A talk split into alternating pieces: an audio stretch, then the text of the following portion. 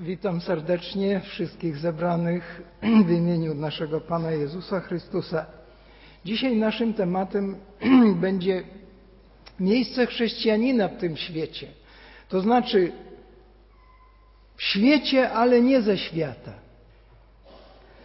Mówiąc o tych, którzy żyją po chrześcijańsku, Paweł przypomina, to jest Filipian 3:20. Tak jak Ania powiedziała. Nasza zaś ojczyzna jest w niebiosach, skąd też oczekujemy Zbawiciela, Pana naszego Jezusa Chrystusa. To trudna i nieco skomplikowana, skomplikowana sytuacja.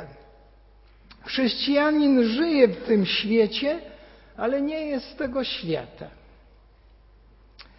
Do świata przyszłego należy. Miasto Filipi było, do którego pisał właśnie, do dworu Filipi pisał apostoł Paweł, miasto Filipi było kolonią rzymską. Stacjonowali tam rzymscy żołnierze, którzy na rubieżach cesarstwa strzegli jego granic nadal posiadali obywatelstwo Rzymu, rozmawiali językiem Rzymu, praktykowali rzymskie obyczaje. Ich ojczyzną był Rzym, chociaż to było daleko, daleko na krańcach świata mieszkali, ale byli obywatelami Rzymu.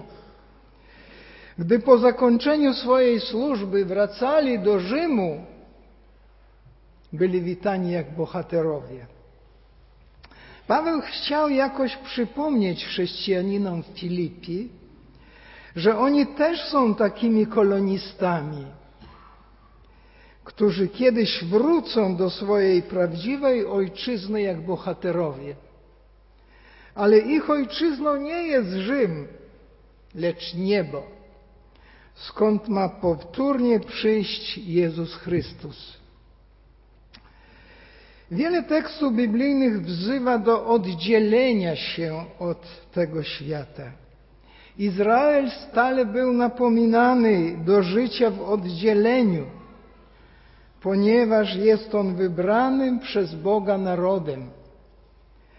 A Bóg jest święty, to znaczy oddzielony od tego świata. I dlatego oddzielony oczekiwał oddzielenia, takiego samego oddzielenia od swego ludu. Lud izraelski nie powinien był angażować się w pogańskie praktyki narodów, które go otaczały. Lud Starego Testamentu miał prowadzić życie oddzielone od praktyk religijnych otaczających je narodów, nie składać ofiar ze swoich dzieci, unikać wróżb i pogańskich przepowiedni, unikać nieczystych pokarmów, nie wchodzić w związki małżeńskie z wyznawcami obcych religii. W Nowym Testamencie jeszcze silniej akcentuje się fakt Bożego powołania, co zobowiązuje do powstrzymywania się od cielesnych porządliwości odrzucenia starej natury i pogańskich praktyk. Stale podkreśla się, że naśladowcy Jezusa są nowym stworzeniem, że należą do Pana. Zamieszkuje w nich Duch Święty i dlatego mają zachowywać się według nowych zasad. Czasem to oddzielenie ma postać zewnętrznych zachowań ale idzie ono o wiele głębiej. Jezus wskazywał na ważność myśli i postaw. Wiele grzechów ciała, o których mówi Paweł, nie ma charakteru fizycznego lub cielesnego. Są to raczej postawy i grzechy o charakterze duchowym, jak niezgoda, zazdrość, złość, gniew, Dlatego zachęca on wierzących, aby przez odnowienie swoich umysłów nie podporządkowywali się zwyczajom tego świata. To znacie ten tekst Rzymian 12. Nie powinni oni miłować świata, ani tych rzeczy, które są w świecie. Takie postanowienie jest dla ludu Bożego. Jest jeszcze pośrednie oddzielenie. Oddzielenie, od braci w Chrystusie, którzy współpracują w dziele ewangelizacji z tymi, którzy wierzą inaczej od nas. I tak w czasie ewangelizacji Franklina Grahama w Warszawie w czerwcu 2014 roku wielu ewangelikalnie wierzących odmówiło uczestniczenia w tym przedsięwzięciu, ponieważ brali w nim udział katolicy. Choć nabożeństwo było ściśle ewangeliczne, kazanie baptysty Franklina Grahama, z ewangelicznych zborów śpiewały chóry, pastorzy byli duchowymi doradcami, to jednak sama obecność katolików zgorszyła wielu wierzących, którzy nie tylko odmówili wsparcia tej ewangelizacji, ale nawet wystąpiło ze swoich kościołów. Uważali oni, że oddzielenie musi być radykalne. Niedopuszczalne są jakiekolwiek kontakty z tymi, którzy nie podzielają ich przekonań religijnych. Na poparcie swoich przekonań stale cytują oni słowa. Otwórzmy 2 Koryntian, 6 rozdział, od 14 do 18 wiersza. 2 Koryntian, 6 rozdział, od 14 do 18. Nie wprzęgajcie się w jedno jarzmo z niewierzącymi. Co bowiem łączy sprawiedliwość i bezprawie? Lub jaka wspólnota między światłem i ciemnością? Jaka też harmonia między Chrystusem a Beliarem? Lub co ma wspólnego wierzący z niewierzącym? Jakie wreszcie może być porozumienie między świątynią Boga a bożkami? My bowiem jesteśmy świątynią Boga żyjącego. Zgodnie z tym, co Bóg powiedział, zamieszkam wśród nich i będę się przechadzał i będę ich Bogiem, a oni będą moim ludem. Dlatego wyjdźcie spośród nich i odłączcie się, mówi Pan, i nie dotykajcie tego, co nieczyste, a ja was przyjmę i będę dla was ojcem, a wy będziecie moimi synami i córkami, mówi Pan Wszechmogący. Brat Andrzej Dąbrowski, pamiętam, że kilka razy z tego miejsca czytał ten tekst, ostrzegając nas, ostrzegając nas. To prawda, Trzeba radykalnie odwrócić się od wszelkiego rodzaju zła i grzechu i nawrócić się do Pana Jezusa Chrystusa. Nie wolno wikłać się w grzechy tego świata i nie dać splamić się przez ten świat. W życiu człowieka wierzącego stało się to już w czasie jego pokuty i uwierzenia w Pana Jezusa jako swego Zbawiciela. Nam, wierzącym w Jezusa Chrystusa, jako swego Zbawiciela, stale trzeba przypominać słowa psalmu. Psalm 97, wiersz 10. Wy, którzy miłujecie Pana, miejcie w nienawiści zło. Nienawidzieć można. Miejcie w nienawiści zło. Nieraz jednak ci sami miłujący Pana nie tylko nienawidzą zła, ale i tych, którzy zło czynią.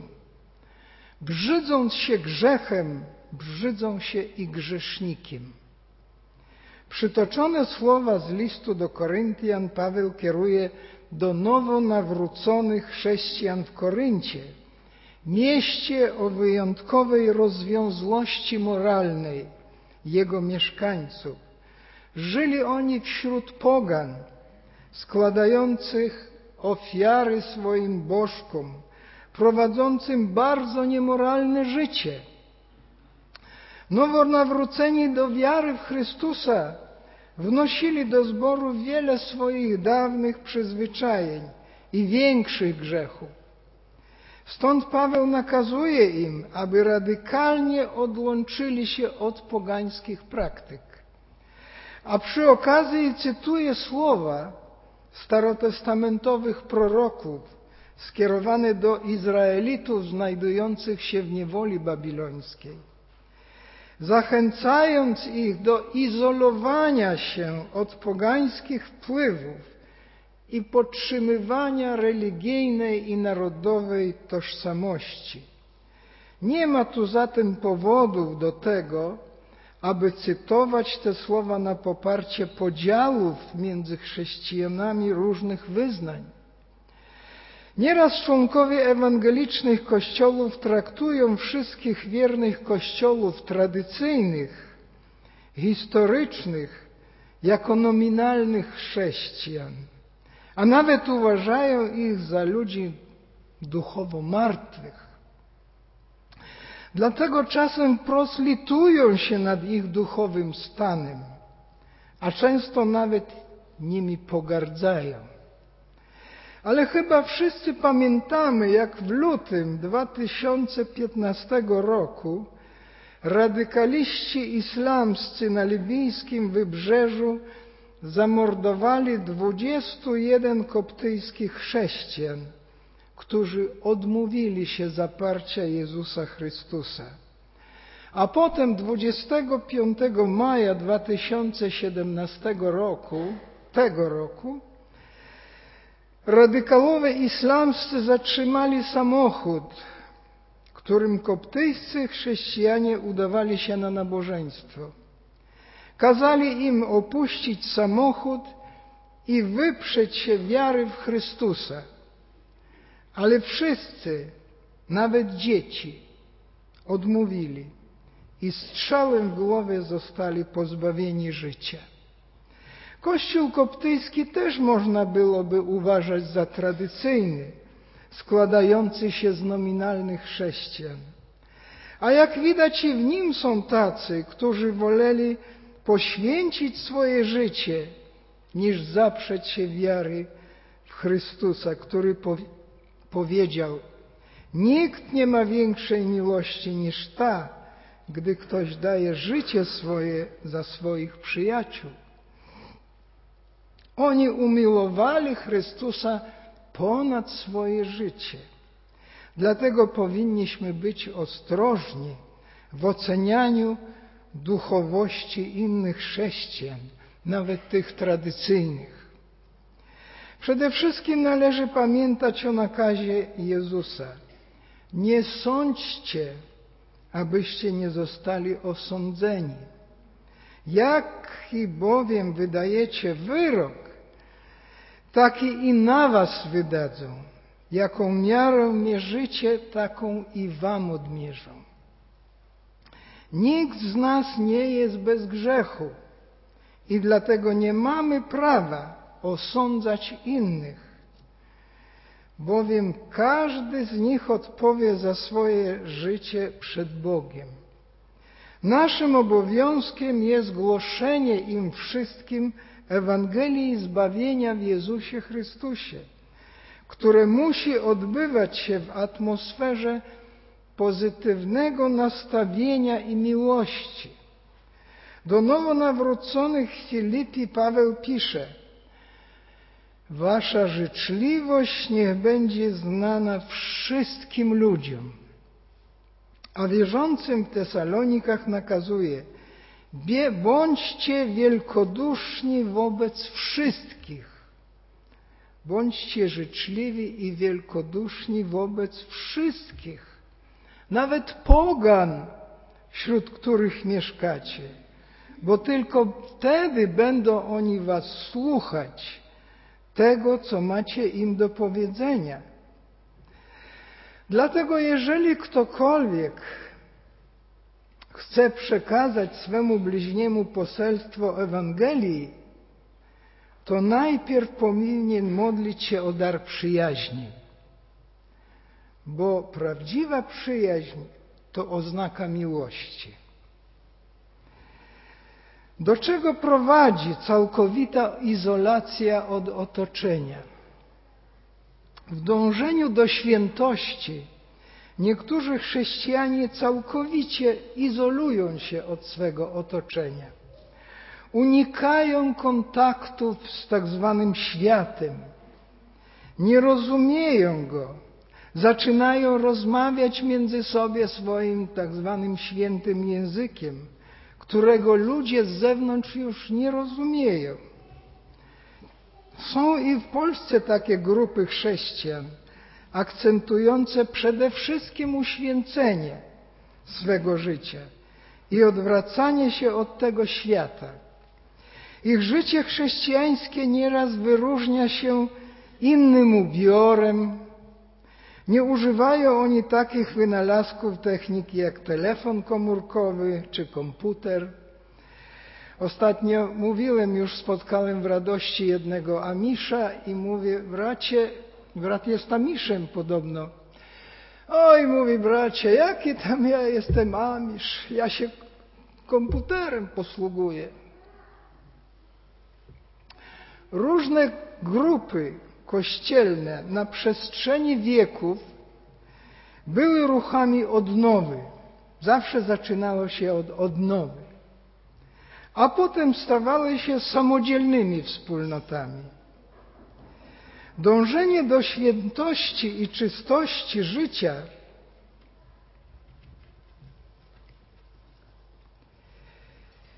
doprowadziło ich do zawężenia zasad ich wiary separatyzmu, czyli zupełnego oddzielenia się od świata i podziałów.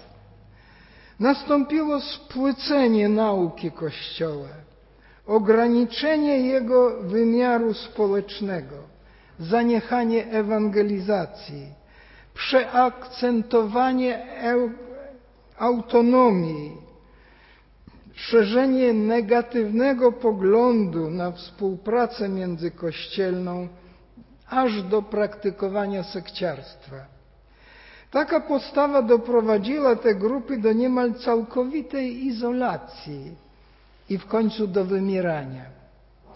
Kościoły tego typu potrzebują szerszego zrozumienia swego charakteru i zadań, praktykowania jedności i współpracy z innymi wierzącymi, muszą odpowiedzieć na pytanie, w jakim celu zostali przez Chrystusa powołani.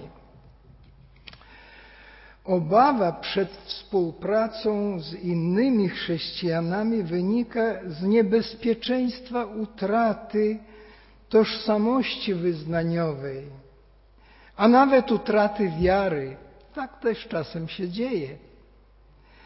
Tak, tak może się zdarzyć. Ale przecież Pan Jezus powiedział: Oto ja jestem z wami aż do końca życia. Jeżeli tak, to nie ma czego się bać. Nie ma się czego bać. Są zbory i całe kościoły, które dosłownie traktują oddzielenie od tego świata. Zamykają się w czterech ścianach swoich budynków kościelnych czy własnych domów i stale dziękują Bogu za zbawienie. Obruszają się na okropności grzechów tego świata, ale nie chcą, a może już nie mogą w niczym pomóc. Nie głoszą już temu światu Ewangelii, bo radykalnie zerwali wszelkie kontakty ze swoim otoczeniem. Zresztą nie wiedzą już, jak do tego świata dotrzeć z Ewangelią. Nie poczuwają się do odpowiedzialności za ten świat. Dlatego w tym zakresie są dla Boga już bezużyteczni. Prawdziwy Kościół nie żyje dla siebie samego, lecz dla otaczającego go świata. Ma wyjść poza ściany swoich budynków i przeniknąć otaczające go społeczeństwo. Tak samo uczestnicy każdej grupy biblijnej nie zbierają się dla własnej satysfakcji, lecz dla przygotowania do wydawania świadectwa swojemu otoczeniu. Tu na ulicy Ogrodowej jest taki maleńki zbór chrześcijański, składający się z samych staruszków. Nie mają ani dzieci, ani wnucząt, bo tak skupili się na świętości własnej, że już nie wiedzą, tylko potępiają ten grzeszny świat i, i już nie wiedzą, jak do tego świata dotrzeć. Zaniedbali swoje dzieci i swoje wnuczęta, nie przekazali im Ewangelii. I teraz, no może Pan Bóg się zlituje, ale najprawdopodobniej za parę lat ten zbór przestanie istnieć. Tak może być. Kościół często wycofuje się ze świata, zostawiając go własnemu losowi. A dzieje się tak dlatego, że chrześcijanie, jak ten faryzeusz, w świątyni są zapatrzeni we własną sprawiedliwość, albo obawiają się o utratę swojej świętości, duchowości, hołdują pobożności jakiejś monastycznej, oddzielonej, zamykają się w sobie, żyją dla siebie samych. Ale pobożność, która nie ma wymiaru poziomego, społecznego, nie ma też wymiaru pionowego. Zrywa kontakt z Bogiem. Jakub pisze w pierwszym rozdziale, czystą i nieskalaną pobożnością przed Bogiem i Ojcem jest to, nieść pomoc sierotom i wdowom w ich niedoli i zachować samego siebie nieskażonym przez ten świat. Ciekawe, że na pierwszym miejscu ten wymiar społeczny jest nieść pomoc sierotom i wdowom i zachować siebie niesplamionym przez świat. Często powodem zamknięcia się chrześcijan w sobie jest zwyczajne lenistwo i samolubstwo. Bóg objawiony w Jezusie Chrystusie jest Bogiem kochającym tych, którzy na to nie zasługują. Dlaczego mamy angażować się, ale przy okazji y, Mateusza, piąty rozdział od czternastego wiersza, jest znany nam wszystkim tekst. Wy jesteście solą ziemi. Ale jeżeli sól jest stale w solniczce, to jaka korzyść tej soli? Wy jesteście światłością świata, powiada Pan Jezus. Nie można ukryć miasta zbudowanego na szczycie góry. Nikt nie zapala też lampy i nie przykrywa ją korcem, lecz stawia ją na świeczniku, aby dawała światło wszystkim domownikom. Tak niech jaśnieje wasza światłość przed ludźmi, aby widzieli wasze dobre uczynki i oddawali chwałę waszemu Ojcu w niebie. Wy jesteście solą ziemi. Wy jesteście światłością świata. Zostaliście postawieni w tym świecie, żeby wpływać na ten świat, żeby oddziaływać na niego, a nie zamykać się w sobie. Dlaczego mamy angażować się w sprawy tego świata? Po pierwsze, ponieważ świat potrzebuje uczniów Jezusa Chrystusa. Wyobraźmy sobie świat, do którego przyszedł Jezus dwa tysiące lat temu. ludy pogrążone w ciemności pogaństwa, ogólne przekonanie, że śmierć kończy wszystko, beznadziejność, rzymskie prawo, grecka filozofia i orientalny mistycyzm nie dawały odpowiedzi na ważne pytania. I oto nagle pojawił się Jezus, który na te pytania odpowiedział i dał ludziom nadzieję. I tę nadzieję Jego uczniowie mają przekazywać innym. Stoją przed ogromnym zadaniem.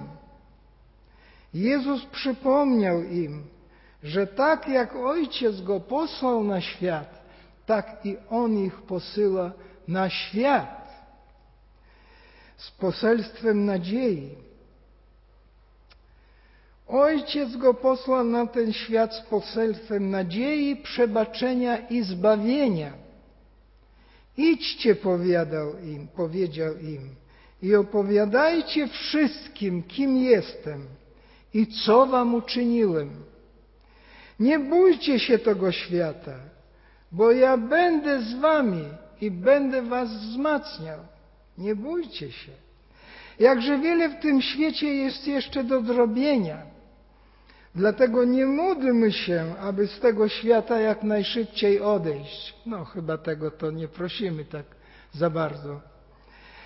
Nie zamykajcie swojej wiary w czterech ścianach swoich domów czy kościołów. Jeżeli inni mają stać się jedno z nami w chrześcijańskim przekonaniu i doświadczeniu, to najpierw my musimy stać się jednością z nimi w chrześcijańskim świadectwie i współczuciu. Naśladowcy Jezusa nie są ze świata, ale są na tym świecie. I dlatego muszą angażować się w sprawy tego świata, iść do grzeszników, odważnie głosić im poselstwo Chrystusowe Odwiedzajmy ludzi w ich domach, rozmawiajmy z nimi na ulicy, nie ukrywajmy swojej wiary. Każdy chrześcijanin powinien być zarówno konsekwentny, jak i radykalny. Konsekwentny w zachowywaniu zasad swojej wiary i radykalny w jej stosowaniu. Po drugie, świat jest potrzebny dla nas. Nie tylko my potrzebni jesteśmy dla świata, ale świat jest potrzebny dla nas. Ludzie Chrystusa nie są jeszcze gotowi, aby już teraz być tam, gdzie Jezus. To nasze krótkie przebywanie na ziemi czyni niebo bardziej przyjemnym. Najprzyjemniejszy odpoczynek jest kiedy? Po ciężkiej pracy, po zmęczeniu. Ten świat jest naszym polem treningowym, polem zmagania i walki. To nasza szkoła, gdzie możemy się wiele nauczyć. Mamy tu do czynienia z surowymi nauczycielami na każdym zakręcie życia zdajemy poważne egzaminy. Jezus za bardzo nas kocha, aby nas chronić przed tą trudną drogą. Dyscyplina ziemskiego życia bardziej, bardzo korzystnie wpływa na rozwój naszych charakterów. Dlatego Pan nieraz nie zważa na nasze modlitwy by ulżyć tym przeszkodom. Powiedział swoim uczniom, na świecie ucisk mieć będziecie, ale ufajcie, ja zwyciężyłem świat. A jego wierny sługa Paweł wyjaśnia, chlubimy się też z ucisków. No, patrzcie, to dziwne, chlubimy się z ucisków wiedząc, że ucisk wywołuje cierpliwość, a cierpliwość doświadczenie, doświadczenie zaś nadzieję, a nadzieja nie zawodzi, bo miłość Boża rozlana jest w naszych sercach przez Ducha Świętego, który jest nam dany. To w piątym rozdziale listu do Rzymian czytamy. Na innym miejscu mówi, Rzymian 8:18. Albowiem sądzę, że utrapienia teraźniejszego czasu nic nie znaczą porównaniu z chwałą, która nam się ma objawić. To w ogóle nic w porównaniu z tym, co, na co oczekujemy. Podobnie wtóruje mu Piotr. Pierwszy Piotra, czwarty rozdział, dwunasty wiersz i trzynasty. Pierwszy Piotra 4, 12. Kochani, nie bądźcie zaskoczeni tym żarem, który istnieje dla waszego doświadczenia. Jakby coś niezwykłego się wam przytrafiło. Ale ponieważ jesteście współuczestnikami cierpień Chrystusa, cieszcie się, abyście, gdy objawi się Jego chwala, cieszyli się i radowali. Cieszcie się. Jest taka książka w kiosku zborowym Anabaptyści. To są ci też, którzy byli w czasie reformacji, tylko którzy tę reformację radykalniej rozumieli. I oni uważali, że cierpienie to jest prawdziwe chrześcijaństwo, bo to jest pójście śladami Jezusa Chrystusa, który szedł drogą cierpienia. I dlatego oni chętnie i z radością nawet poddawali się cierpieniu, ale ich mordowali, prześladowali, palili, zarówno katolicy, jak i protestanci. Tak to było. Naśladowcy Chrystusa powinni być cierpliwi, zdyscyplinowani i mają wiedzieć, że cierpliwość ta przychodzi tylko przez trudności i cierpienia w naszym ziemskim życiu. Pokonywanie trudności prowadzi do wzrostu i rozwoju życia. Łatwizna w państwie, w kościele i w domu prowadzi do rozleniwienia i upadku. Dlatego Bóg mówi przez proroka: Biada beztroskim na Syjonie. Biada. Zadowolony z siebie zbór znajduje się w poważnym niebezpieczeństwie. Beztroska doprowadziła Hannibala do klęski. To, czego nie mogły dokonać upały Italii i śniegi Alp i militarne zastępy Rzymu, tego dokonała łagodna zima w Capui. Tam został pokonany przez niejakiego Scypiona Afrykańczyka, podrzędnego dowódcy. Pewna kobieta obnosiła się z tym, że nigdy nie wiedziała, czym jest smutek. Cieszyła się swoją samowystarczalnością i niezależnością. Ale nadszedł dzień, gdy jej jedyne dziecko poważnie zachorowało. Sytuacja ta całkowicie zmieniła jej życie. Teraz mogła powiedzieć: Boleję w swoim sercu z każdą matką, która ma chore dziecko, bo sama doświadczyła tego. Otwierajmy się na otaczający nas świat. Poznawajmy jego ból i pragnienie Starajmy się nieść Mu zbawienie w Jezusie Chrystusie. Przecież po to Bóg postawił nam, nas w tym świecie. Módlmy się o zbawienie swoich bliźnich, członków rodziny, sąsiadów, znajomych. Róbmy coś, aby dotrzeć do nich z poselstwem Ewangelii. Nie skupiajmy się wyłącznie na sobie. Otwierajmy się na innych. Przestańmy troszczyć się o siebie. Zacznijmy troszczyć się o innych. Bo to jest nasza misja. Bo taka była misja Jezusa, naszego Pana. Wyjść ze świata nie znaczy nie kontaktować się z niewierzącymi czy inaczej wierzącymi. Jezus był obecny na weselu w Kanie Galilejskiej, na przyjęciu w domu faryzeusza. Dosyć niebezpiecznie jest nam oceniać, kto jest wierzący, a kto nie.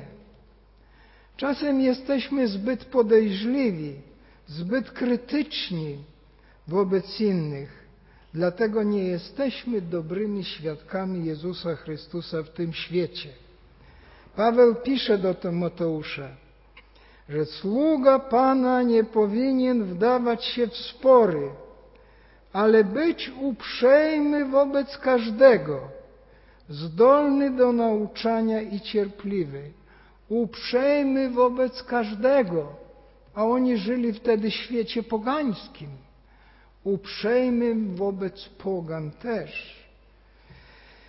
Niech dobry Pan dopomoże nam być dobrymi Jego świadkami w tym świecie. Powstańmy do modlitwy.